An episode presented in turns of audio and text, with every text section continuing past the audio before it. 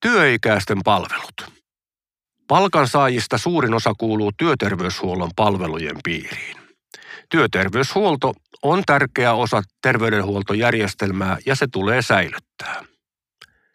Työterveyshuollon ja hyvinvointialueiden yhteistyö on hiottava kuntoon yhdessä sovituilla käytänteillä ja toimintamalleilla. Samalla on huolehdittava työterveyden ulkopuolelle jäävien työikäisten palvelujen laadusta ja hoitoon pääsystä. Hyvinvoinnin ja työkyvyn edistämiseksi on tarjottava tukea painonhallintaan ja terveisiin elämäntapoihin muun muassa ravitsemusterapian ja monipuolisten liikuntapalvelujen kautta. Mielenterveyden ongelmat olivat vuonna 2019 ensimmäistä kertaa suurin syy ennenaikaiselle eläköitymiselle.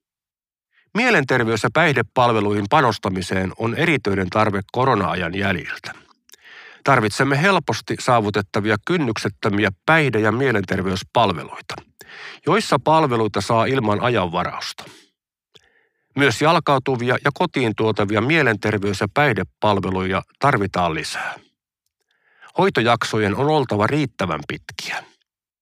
Valtakunnallisen terapiatakuun viipyessä on hyvinvointialueella alkumetreiltä asti ryhdyttävä päättäväisesti tekemään töitä terapiatakuun tavoitteiden toteutumiseksi ja otettava palveluvalikoimaan ratkaisukeskeinen lyhytterapia.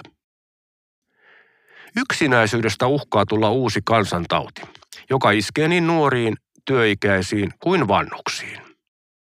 Kaikki yksin asuvat eivät ole yksinäisiä, mutta yksin asuvilla on todettu enemmän terveydellisiä haasteita kuin ei yksin asuvilla.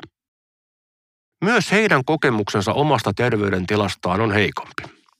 Yksin asuvat on tarpeen ottaa palvelujen suunnittelussa huomioon omana ryhmänään.